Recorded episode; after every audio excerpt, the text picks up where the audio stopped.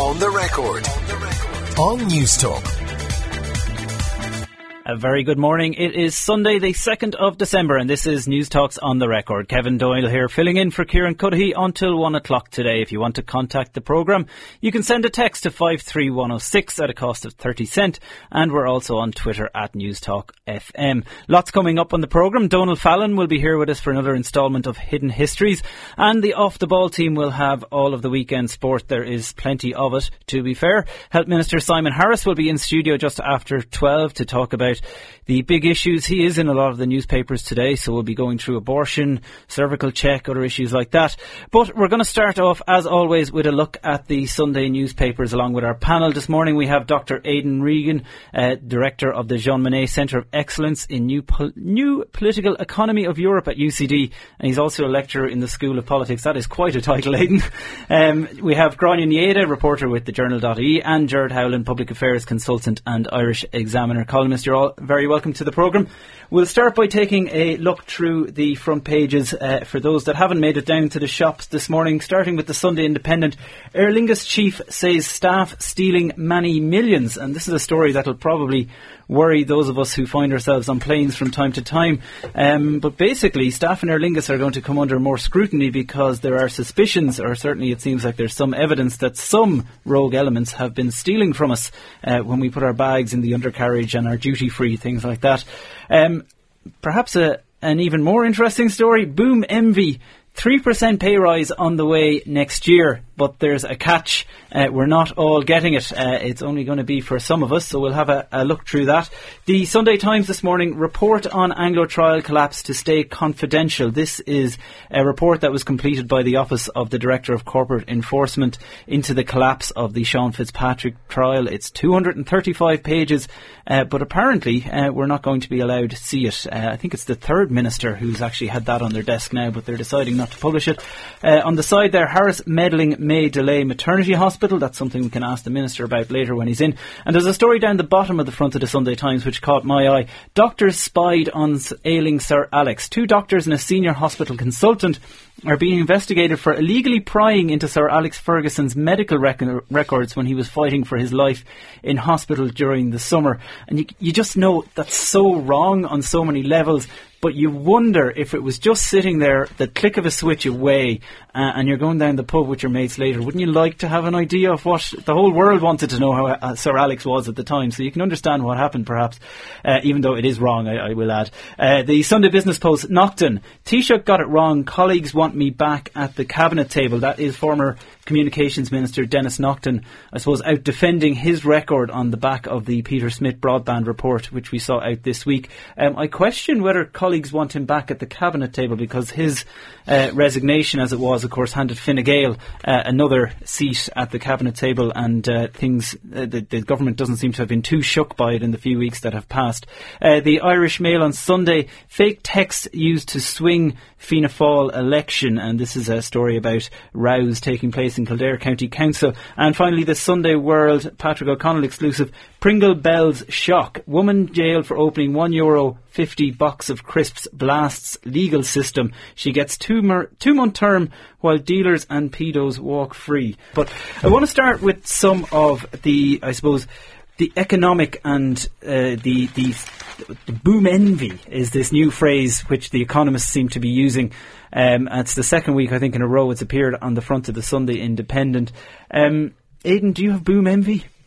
Uh, no, I don't think I do. I'm not fully sure I understand what it means. Is it a is it a perception that other people are doing better off relative to oneself? It, it means that all your friends are out on Saturday night drinking Moët and they're they're going to matches. They're planning their ski holiday now for a few weeks' time after the big Christmas spend. But actually, you're just working sixty hours a week to pay the mortgage. Mm. I think you know it probably does reflect the fact that we do have a very sectorally divided economy. We talk about the economy in aggregate in Ireland all the time as if everything is the same. That's just not the case. There's certain sectors and firms uh, of the economy that are doing extremely well. I mean, if you think about the ICT sector, if you think about Dublin City, if you think about the tech firms, if you happen to work for one of those companies, Uh, I don't think the word austerity has ever featured, whether in the last five, ten, or 15 years, quite frankly. Uh, they've seen percentage increases that are well ahead of the rest of the economy on an annual basis. The terms and conditions of their employment are extremely good. So, and then compare that to somebody who works in retail or in social care or in security or catering or even in large parts of the public sector. So in the sense, if that's what's meant that there's people doing better off relative to others, then empirically speaking, that's probably true. Whether it leads to envy, um, well, that's that's an open question, I suppose. It's, is it is it jealousy maybe more than envy, Gerard? I mean, it's it's there is this perception out there that there are a lot of people who are back at the top of their game. Uh, they're driving the big cars again, um, and then this other side, we saw one report during the week about how stressed we all are at work. There mm. does seem to be this two tier kind of mindset around where the economy is at at the minute. Well, it's unlikely you can be at the top of your game, drinking Moët and planning your skiing holiday and not be stressed. Um, I, I, just think uh, there's a lot of twaddle in, in, terms of all this terminology. Uh, the reality is, uh, most people are struggling in comparison to their own expectations. And I think that's a key caveat. Is that the problem then? We, we, we did, want to be back careful, in the Celtic Tiger. I was careful not to say it was the problem. I, I think it is a substantial part of a problem. Um, there's another problem. We're arriving at full employment again, and this is forcing up wages, and we can see that. Uh, the political cycle is now offering increasing tax cuts. Uh, we have critical shortages in terms of housing, which is cri- so important for people personally, but is also so important for the economy. And these things cannot actually be aligned. You cannot have ever increasing wages ever decreasing taxes and ever more houses and infrastructure and economic growth. So in terms of, uh, you know, these headlines, uh, I think we're back to where we were, uh, just, you know, before the bubble burst the last time round. I was in the bubble the last time round. It was very suddy. It was very enjoyable. There was some Moët too, by we the way. All partied? Uh, well, some people. Is that the difference? We all partied, as uh, Brian Lenihan once put it, but this time round we're not. Well, to, to put the party thing in perspective, um, people on social welfare payments don't party because no social welfare payment will get you far beyond the bare necessities. At the same time, notwithstanding that unemployment has decreased by two thirds, our social welfare budget as a whole is at peak levels uh, there has been no savings invested in other areas. Partially because we're aging, so there's a few more pensioners, but partially is because we're reinvesting in a fiver for everyone across the board every time, every year. And these increases in universal payments, which are extremely expensive, which do little for the poorest, which partially benefit people who don't need it all, and benefit a little people who don't need it at all is the sort of politics now to be topped off again by across the board tax cuts uh, that I think the uh, Fiscal Advisory Council was pointing to uh, very forcibly during the week. We'll come back to the, the Fiscal Advisory Council in a minute, and, and perhaps housing as well, because Gráinne, if, if Gerard was says he was in the last uh, boom uh, party slash well, fest. all of you. Well, that's what I was going to ask. Uh, without aging people, um, is it an intergenerational thing, uh, Gráinne? Is, is there a difference for young people this time round versus perhaps those that are, are more established in their jobs or in their mortgages uh, or, or in their lives? I suppose. Um, well, there's always there's always going to be a different kind of economic uh, approach, I suppose, um, in terms of age. But I just I don't think inequality or a jealousy that some people have more than you is a new thing, and I don't think it was it was kind of I suppose the reference to boom envy this time is that some people are back to where they were and other people aren't aren't. But there was always an inequality in society, so people drinking Moët is always and and you're you don't have that is that's always going to exist is the first point. point, and then the, the second thing is it's difficult to it's difficult to measure. Like I think that point about uh, what we expect from ourselves and what we expect from life is different, and that's another generational thing. So as a young person, I don't expect to own a house or to have a mortgage, which is possibly uh, different from um, other previous generations. Without going down the Joe Duffy route, how does that make you feel? I mean, it, it's it's not it's kind of like an objective or empirical fact rather than something that makes me feel a certain way. Um, if the renting sector in Ireland improved in terms of uh, kind of a uh, a more stable uh, guarantee or stake in a house, the house that you live, that you could stay there for 10 years, 20 years, whatever, then it wouldn't be such a big issue, I don't think. Uh, but there is that kind of part of every Irish person that they want to own land or want to own a house because that's the way it's always been. So Um, what does what does somebody in the without saying you yourself, but what does somebody in their mid twenties, early thirties that doesn't have a house, and if you're saying don't now aspire to own that house, or, or at least don't feel they can, what is the long term objective then? Because we don't have those 10, 20 year lease arrangements that they have in, in other European countries. That's kind of the, the idea of ta- that's part of tackling the housing crisis, um, of bringing in regulations that give people certainty of um, so that it's it's not just one approach with the housing crisis. It's similar to health. There's not one thing you do and it'll fix everything. So you have to approach it from a kind of a multifaceted way: policy, um, building more houses, and then obviously emergency accommodation as well. Um, and like the policy issues, I, I mean, I don't know if that if that's even realistic to ask for, to ask for kind of more regulations, um, but it definitely would help. Um, in on the, the Gerard mentioned the fiscal council there. There's a, a good headline on Gerard Colleran's piece in the Mail today. Prudent Paschal now risks becoming disaster Donohoe, uh, which is fantastically tabloid.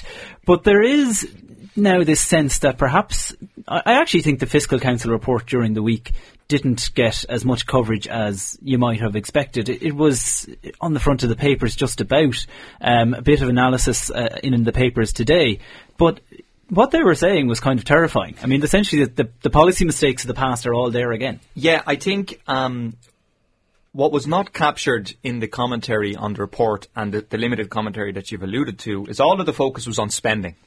All of the, the focus was, well, the government are, are overcommitted on spending, particularly in healthcare and so forth. But actually, if you read the report, most of the focus was on the volatility of the tax base.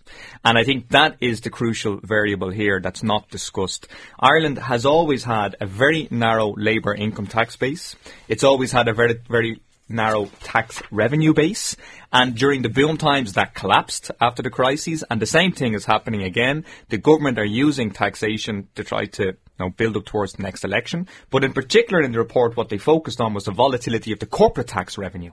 That's what was crucial in their report. Now, what does that mean? It basically means that Ireland is, in many different ways, facilitating corporate tax avoidance, and we're creaming off the rents of large multinationals, using those rents effectively to increase discretionary payments, particularly in healthcare budgets. That's not sustainable. No healthy democratic system can generate a good, solid, reliable, sustainable public sector whilst basically creaming off the rents of the corporate tax sector. And I think nobody has called it out like that because that's the kind of subtle diplomatic thing that was being said in that report. But again, in the papers today, it's all about expenditure, expenditure, expenditure.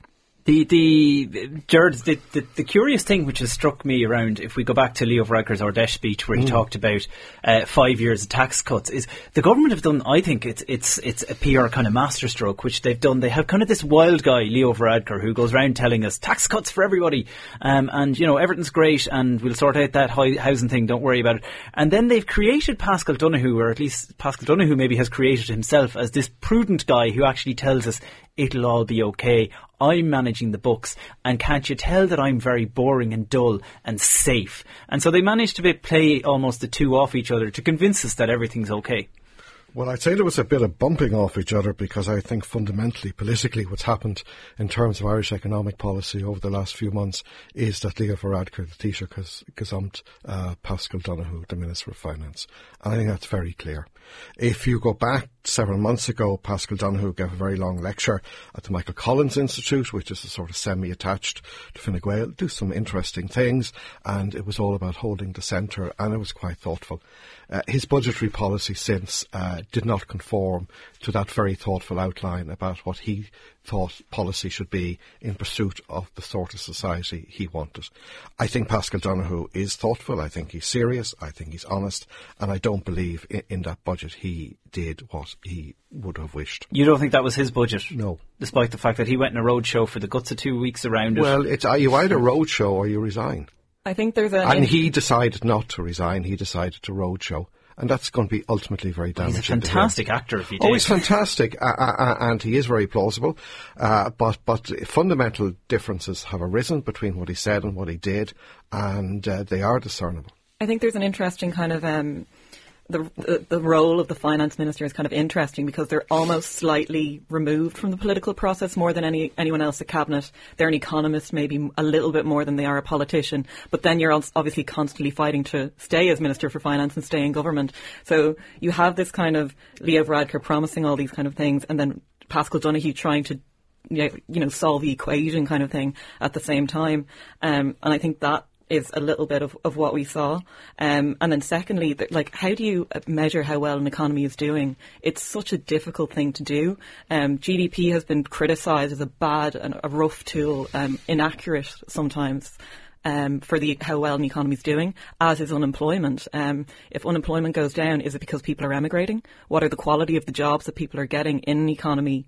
Um, are, like, is it someone who wants to be uh, a lawyer or an actor or whatever working in a cafe kind of thing. So how do we kind of go through all of these things and decide this is peak Ireland Ireland economy? Uh, it's really really difficult. to do. I put, I put it to you that, that there's uh, page 27 of the Sindo. There's two articles on it, and they're fantastic juxtapose. I think because you have Eilish O'Hanlon basically saying what you just said there, Gráinne, which is basically that it's not enough to tell people that the economy's in great shape. They have to feel it, they have to understand it. And then you have Conor Skehan writing at the top of the page. Now, his main thesis is basically uh, could we get the IRFU to run the country? Um, and but actually, what he's saying, and he's actually referencing something I wrote in the Indo during the week, but we'll, we'll allow him have his shot at that. But he's basically saying that we're talking about the divide between rural Ireland and urban Ireland, and really saying things aren't as bad as some of us are making out, and that we seem to be looking for excuses to beat ourselves up. Well, I think Gráinne touched on it there, and it's about why and how we measure the things the way we do. It seems to me that Ireland is a small, open economy on the periphery of Britain, engaged in the transatlantic relationship, is using national accounts indicators to describe an economy that might have been a applicable in the 1970s. Ireland is a small, open, highly globalised economy. There are winners and losers to the different types of economic growth. A headline figure of 5% economic growth might mean 200% relative wage increase for one group and nothing for somebody else plus the fact how we do this in terms of fiscal policy, and that's related to what the whole fiscal prudence thing. I mean, since the crisis, the collapse in the budget, the collapse in, the, in revenue, We've never had a mature conversation in those t- 10 years about what is the optimal tax revenue to income base that we want in this country. What do we want to spend money on in terms of healthcare, education, so forth? Do we want to give priority to social protection, to social investment? So we've not had a fiscal conversation. Ten years later, we're already getting into a cycle of the Prime Minister, the Taoiseach base saying, let's cut income taxes, right, to get re-elected. But, but That's point, back to boom time Fianna Fáil politics. On, on, but on, on that point, when Paschal Donohoe uh, talked about these, and, and perhaps Gerard says he was acting, but when when he said uh, he backed up the Taoiseach's Ard Fheis speech where he said we had to get the fifty thousand euro before you hit the higher rate of tax, and his argument was we are this small, open, reliant company on, yeah. exactly on the fringes of Brexit Britain, and that if we don't start to raise that towards the 50,000 that we lose competitiveness and we will lose all these tech giants that want to come in and employ people here because they won't be able to pay them. And that problem is a function of the fact that we have narrowed our income tax base to a very, very small group of people, right, which means that they carry the heaviest burden of adjustment when it comes to labour income taxes and they are the core constituency, quite frankly, of Fine Gael. So Leo Varadkar is speaking basically to his core constituency. But it's a tech, it's not easy in a democracy to have a technocratic conversation about how much of a tax base do we want, how wide do we want to make it, do we want to bring in lower income tax earners? Do we want to have three different rates, a low, a middle, a higher rate? Those are very big conversations which we should have had 10 years ago when the crisis hit. Nobody had that conversation. It was kind of putting out fires everywhere, and we've never moved on to have that kind of. And, and another thing is, you know, uh, it's it, we do tax people in the middle very highly by international comparisons. So there is a fair political point in, in relation to people on, on thirty and forty thousand a year. But what people are too polite to say is that we don't tax people on very low wages mm. compared to other economies. If we people on eighteen 19, 20,000 pay virtually no tax. But in economies that deliver far better levels of public service to people on those wages elsewhere, they are taxed significantly more. In Britain, in Denmark, But- in the Netherlands. but Would you say that here, you're some sort of barbarian. Um, Well, that's what- and also, says- and also we haven't mentioned carbon tax. We haven't mentioned water charges. We haven't uh, mentioned property charges, of which we have a very low anemic level here.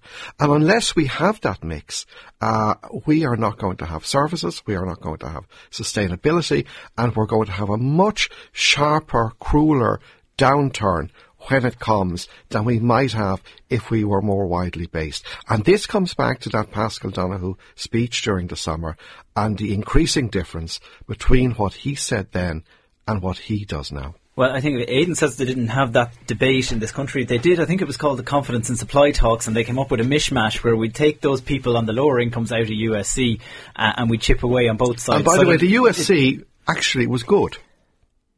As unpopular as it was, and maybe its unpopularity was a measure of its efficiency. I mean, Ireland is internationally distinct in that both the left and the right compete and try to fight elections and mobilise their core constituency using an anti-tax discourse. Whether you're talking about whether you can, no, nobody can generate a progressive public policy regime in the absence of having local charges, for example, a local government system that has tax revenue raising capacity.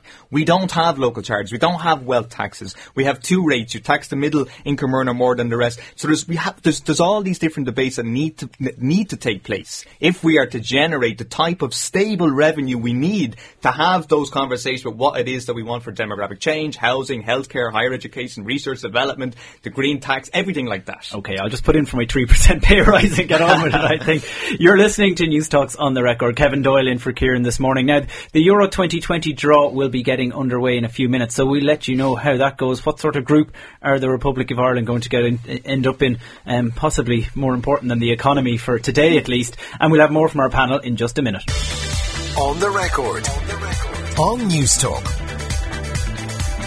It's Kevin Doyle in for Kieran today. On on the record, we're going through the papers with our panel: Aidan, Re- Aidan Regan, Gráinne Ní Aodha, and Gerard Howlin. And Gráinne, um, some reporting, not a huge amount to be fair, on the thousands who marched through the streets of Dublin yesterday on housing. What exactly was their gripe, Um, well, it's or where to start? Perhaps. Yeah, I'm, I mean, it's it's kind of like that frustration when I'm talking about not being able to buy a house, and you know, if I have a friend who's about to be evicted from her house. It's kind of like, what do you do about that, other than show your dis, your dissatisfaction, to put it mildly, with the whole process.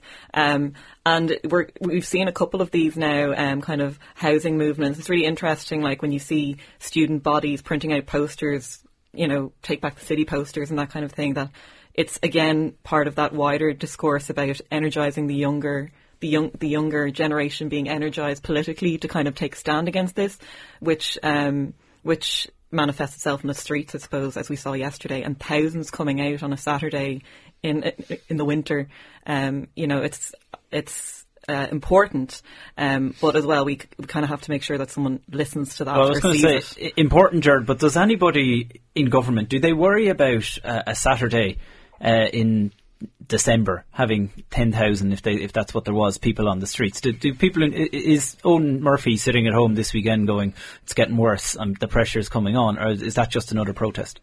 It's just another protest. Uh, I, I doubt there would have been significant worry, and if you are worried by that level of pro- protest per se, you, you probably need a job other than government. Um, it's a very serious issue, however, which is an entirely different matter.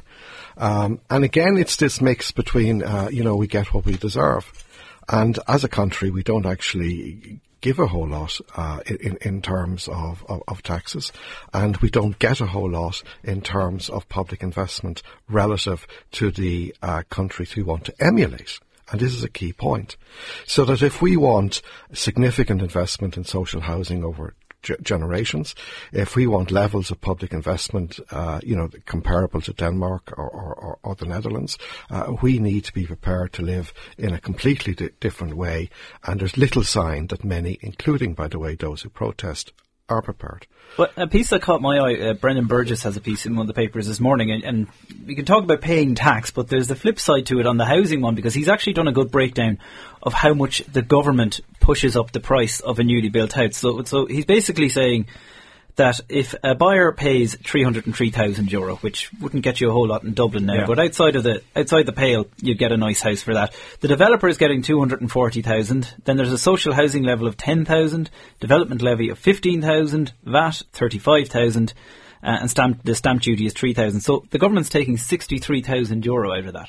Yeah, and in an ideal world, what we would have from the Department of Finance is a breakdown annually what you pay in tax, what it goes on per itemised expenditure, for example, and you would know precisely if you bought a house how much is going into a housing budget. And an ideal world, the government would mobilise that to make mass public investments in social housing to, to solve questions of low income household uh, affordability.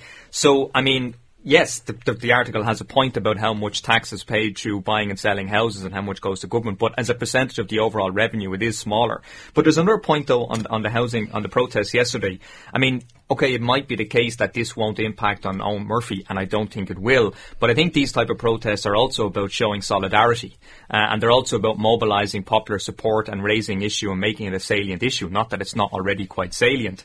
And although the protest was framed as one of homelessness in the papers and in the general media, in fact, if you were there yesterday talking to people, it was mostly people concerned about housing insecurity uh, and the fact that they can't have any sense of, you know, secure future, whether it's affordability to purchase, whether in the private rental sector, uh, whether it's about low income households. And again, I suppose that's the purpose of these protests to have people talking like we are here this morning uh, about this issue. Whether it's going to solve the problem or not, we can talk about that now and mass investment. And it seems to me that the only way to tackle the issue of affordability in Dublin City, uh, to have people living in Dublin, is the government needs to engage in mass house building again. It's that simple. Um, and that's a very, very difficult conversation to have because who's going to pay for it? Where's it going to take place? Not my next door, all this kind of thing. But ultimately, we need to change the language and the discourse around this if we're going to get serious about providing uh, affordable housing for a pretty significant percentage of the population. And by the way, Kevin, if, if you take that 63,000, that is, you know, the government take on, on, on every house, uh, who is going to pay the 63,000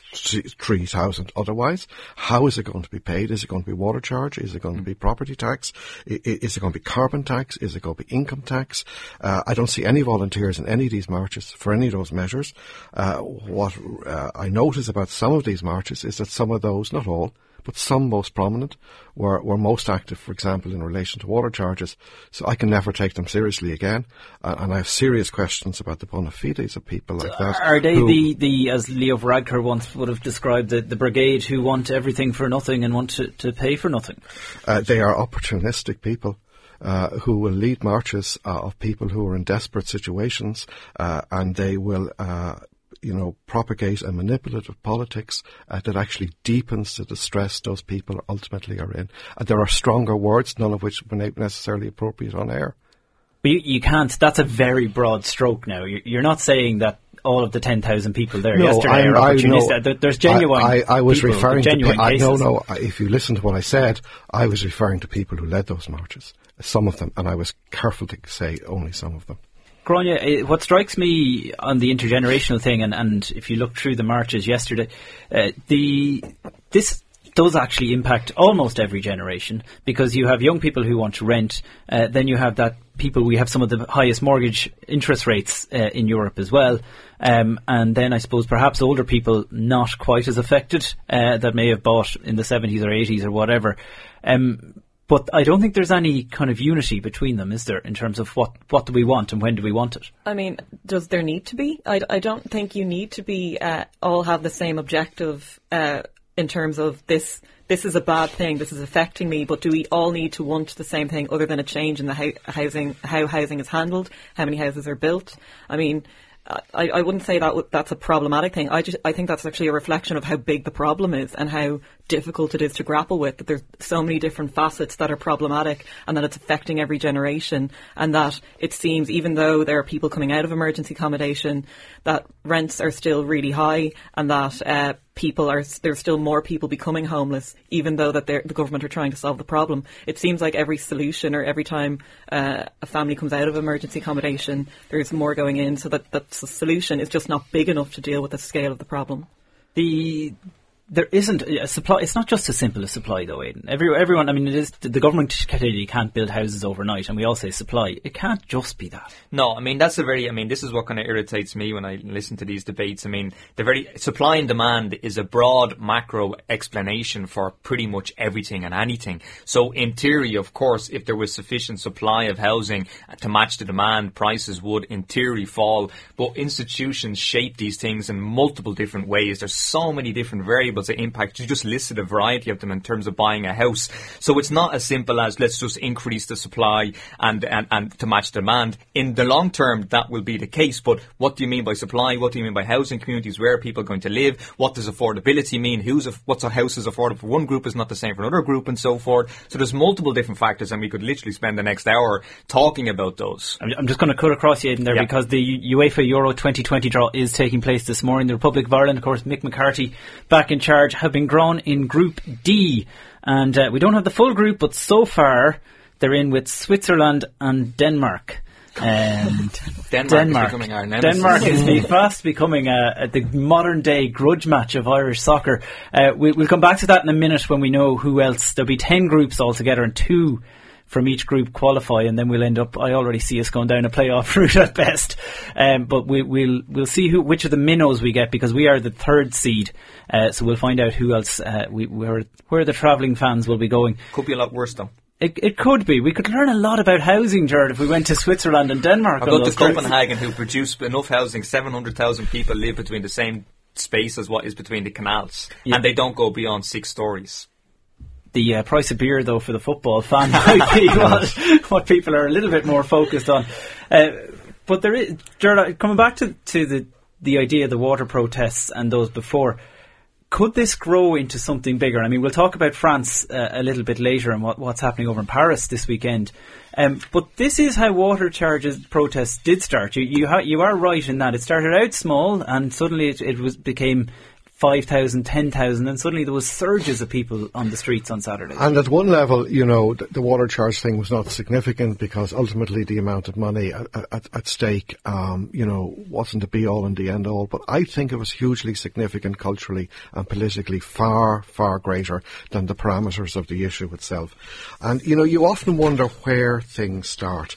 And I think there is a moment where the issues we are discussing in this conversation actually started. And I think they started, you know, uh, uh was it the 11th or, or, or 12th of December, uh, uh, early December 2013, and the Kenny's in the Taoiseach's office. He gives this very short uh, address to the nation because the Troika is leaving town the next day. And he says we won't need any more tough budgets. Uh, and he declared victory far too early in terms of what this country needed to do. Um, and I know why he did that because he wanted to propel momentum uh, and he wanted to encourage people and, and, I understand all that. He did it for good reasons. He, he, he was he was a good man, doing his best in difficult circumstances. But in hindsight, that that, that declaration of victory, if you like, was a mistake.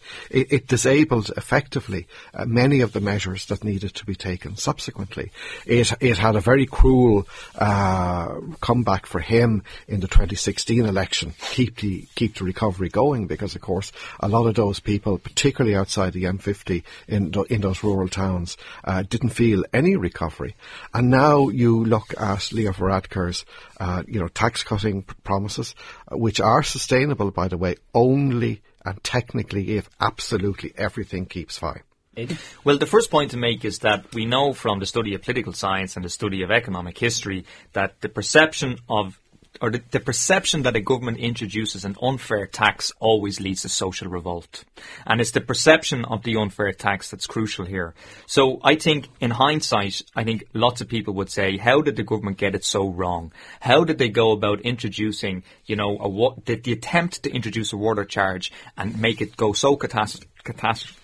Be wrong. And I think they just introduced it at the wrong time. People were kind of feeling te- years of austerity, reducing public exp- expenditure, public services. There was a sense of anger, so it was this, the straw that broke the camel's back. But ultimately, it doesn't get away from the crucial point that local government is starved of revenue. And if we are serious about having good quality local public services, better footpaths, better roads, better cycle lanes, better infrastructure, there has to be revenue raising capacity at the local level with serious capacity to implement. And unless you have revenue to do that, you can't basically do anything at all. And that question is still there. Now, that is never going to be answered with a water charge. It does pose the question, though, is it possible in the future, at some point, whereby somebody could say, we need to have a local charge, and with that is the property tax plus some sort of local utility charge, and that would then go to a local budget, which means you could spend it on this.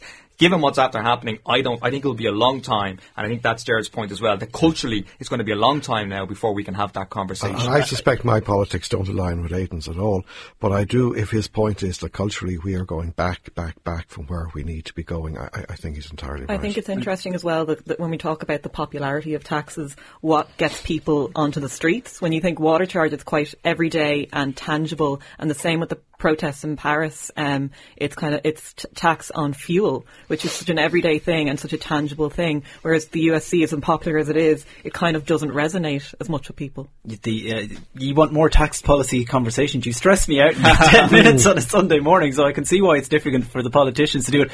You are listening to Newstalk's on the Record. Kevin Doyle here for Kieran this morning. We'll be back in a minute, hopefully, with the rest of that Euro 2020 draw. On the record. On Newstalk. Kevin Doyle here this morning, standing in for Kieran on the record. We're going through the morning papers with our panel, but first let's bring you an update from the draw for the UEFA Euro 2020 Football Championships. Um, they love to drag these things out, so we already know that in Group D we have Switzerland and Denmark, and wait for it, lads, Georgia again. Um, and I'm just getting Gibraltar have gone into that group, so we could have some sort of weird Brexit match uh, going on there. So not sure. That's not the best group in the world. I think it's not the worst either. It's not. It's kind of middle of the road kind of territory. But what's a lot more interesting, perhaps, is Group C. Uh, because we have Germany and the Netherlands oh. gone in together and put on top of them, and you have to have some sympathy, Northern Ireland uh, gone into Group C there. So that's we, we, will go through sport uh, with off the ball in the next hour, and we'll get all the connotations. Um, there are ten groups altogether. The top two qualify from each, and then there's four extra places through the playoffs. So pretty much half of all the teams in there will qualify, but it's a very complicated system that they have come up for how all of that happens. But we'll try and we'll try and explain it uh, in more detail in the next hour. Speaking of complicated systems uh, and trying to, to understand it, uh, Brexit and the U- UK politics.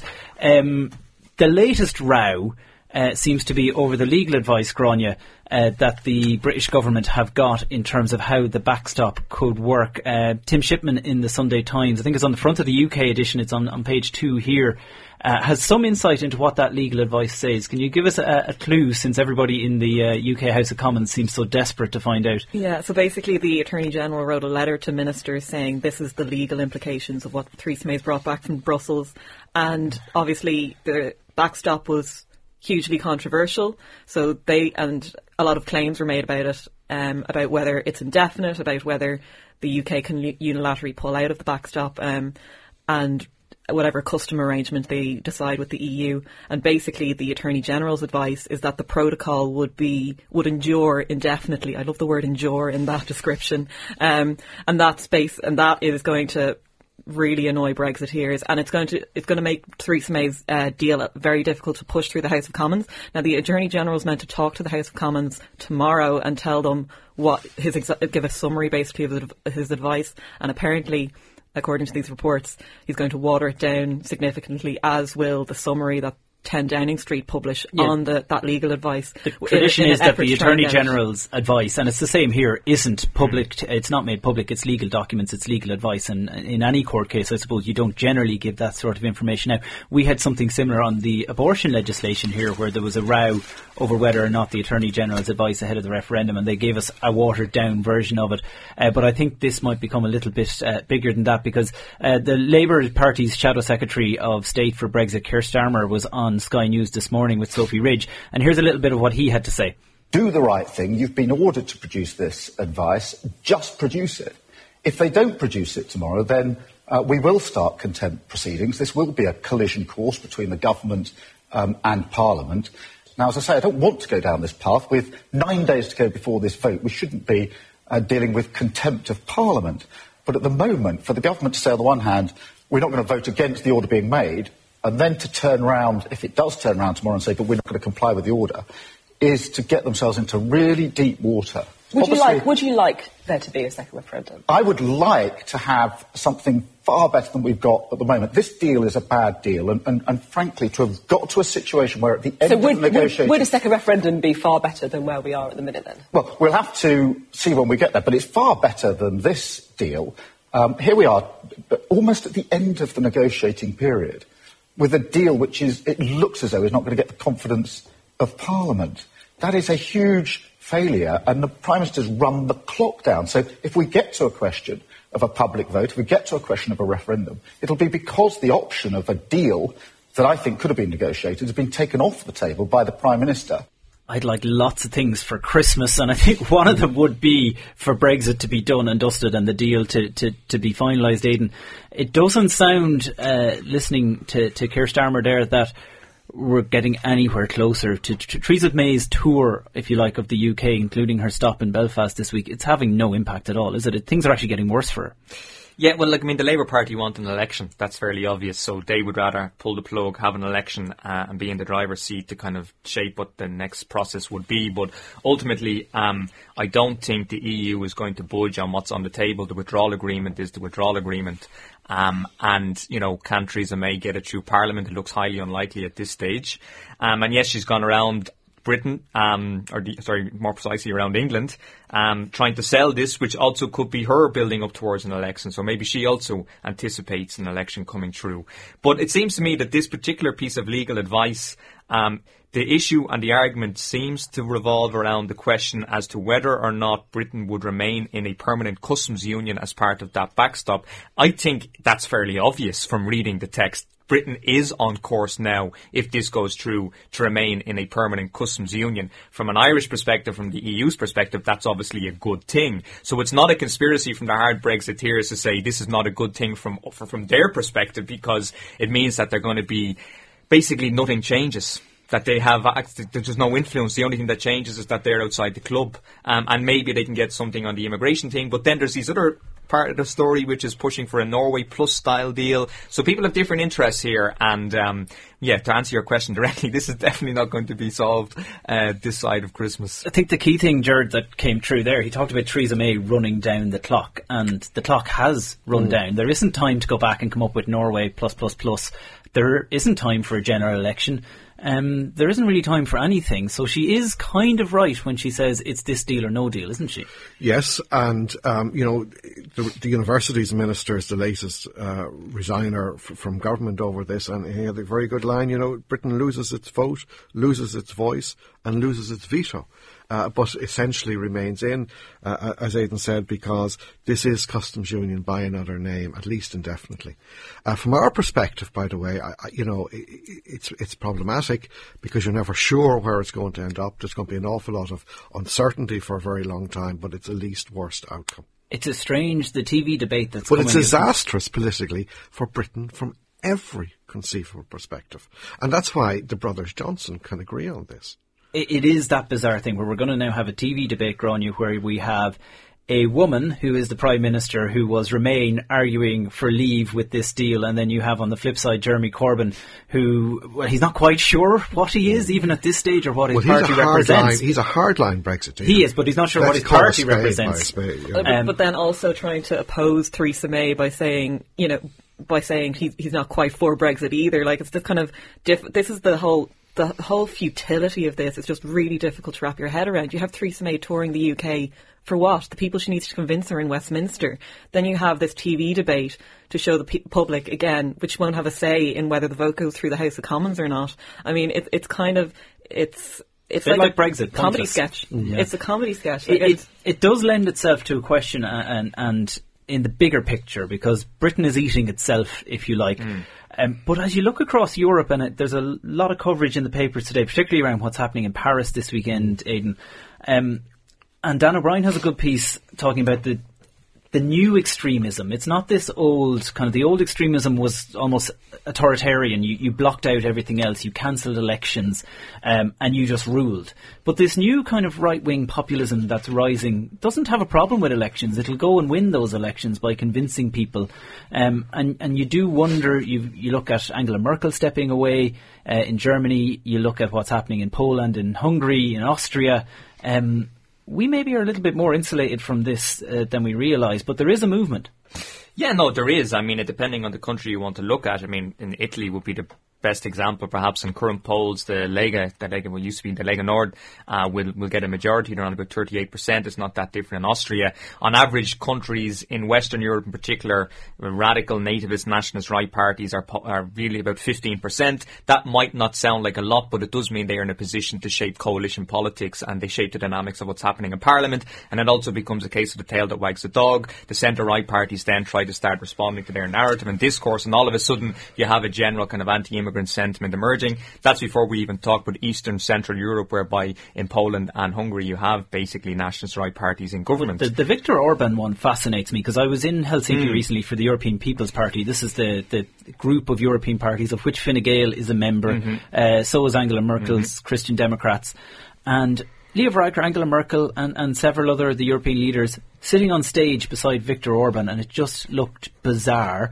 And yeah. when they're asked about it, they say, "Oh yeah. well, he's the enfant terrible. It's better to have him." Yeah. In the house where you can see what he's doing I think than this, outside. I think this week is a very sad week for Hungary. It's a very sad week for Europe and it's um, due to the fact that the Central European University has had to move out of Budapest and move towards Vienna and Austria.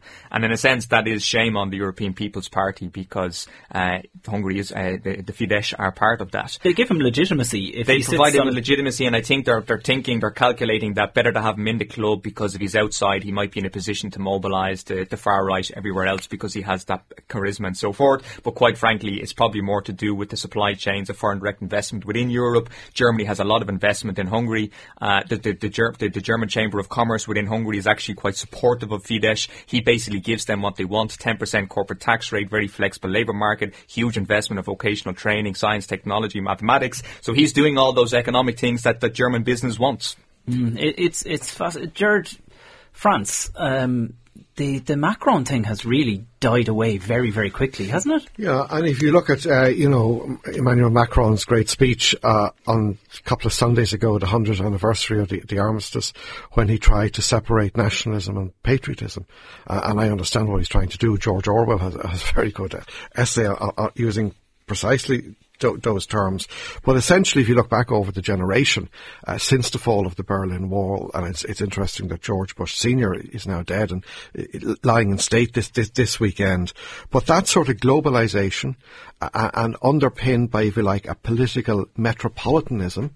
Uh, hasn't worked. It has failed. And these are the increasing failures of all of that that came from the fall of, of the wall afterwards. The hubris, I think, uh, and over triumphalism that associated uh, it, it, itself with much of it.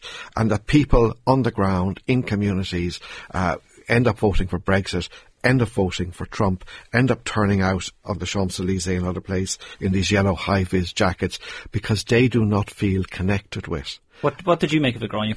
I think it's really interesting um, it, it just it's quite jarring, really. When I mean, we could talk about there's a lot of interesting pieces about the France uh, Paris riots in, in the papers, but the pictures are actually so striking. There's one in the it's like something from Les Mis. Yeah, it's, it's, it's, the barriers are up, and it's the, it's like something from a film or from as it, I think a lot of uh, Macron himself described as like from something from a war, which is quite uh, dramatic. But there's pictures of people in high vis vests, cars on fire, firefighters putting out fires, a restaurant went on fire. I mean, it's just it it's um it's kind of it shows the frustration, I suppose, of the French people more than anything. But I think it was interesting when Macron first came to power.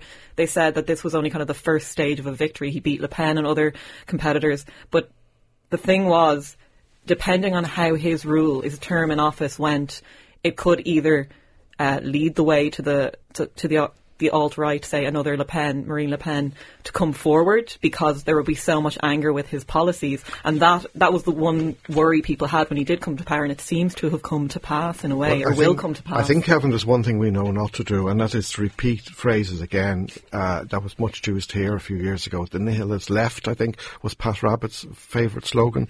Uh, Hillary Clinton referred to contemptibles because this sort of language, this sort of cosmopolitan Macron and his dis- thugs. o- of disdain, if, if you if you like, uh, for these protest movement will not help actually heal the rift that has caused them in the first place. But it's, Last worth, word, it's, wait, but it's worth noting the material base of this, and it's related to Colm McCarthy's piece on climate action, climate change. These protests emerged because Macron tried to introduce a fuel tax charge on the cost of petrol effectively. This then led to a social revolt, which ultimately has grown into a broad popular prote- protest against Macron and his economic policies. But again, it's back to that point. When a government tries to introduce a new tax that's perceived as being arbitrary or unfair, what you get is social revolt. And Macron didn't, I think he has acknowledged that he didn't go about it the right way. Okay, we'll have to leave that there. My thanks to our panel, Dr. Aidan Regan, Director of the Jean Monnet Centre of Excellence in the New Political Economy of Europe at UCD, Gráinne Ní Aodha, reporter with the Journal.ie, and Gerard Howlin, Irish Examiner, columnist, public affairs consultant, and former senior political advisor. But speaking of Europe, just before we go to the news headlines, the draw for the group stages of Euro 2020 have just taken place. The Republic of Ireland have been drawn in Group D, and they're in with Switzerland and Denmark and Georgia, all familiar uh, to us from recent years of football, and Gibraltar in there at the bottom as the, the bottom seed team. Uh, the top two from each group qualify with four then getting through through playoffs, and we can already see that road uh, stretching out in front of us. But some other groups of interest for you. Group A, England, Czech Republic, Bulgaria, Montenegro and Kosovo. Um, Group C, this is a particularly interesting one, I think. Netherlands, Germany, Northern Ireland, Estonia, and Belarus. Uh, and Group D again, just Switzerland, Denmark, Republic of Ireland, Georgia, and Gibraltar. We'll be back with lots more in just a minute. On the record. On Newstalk.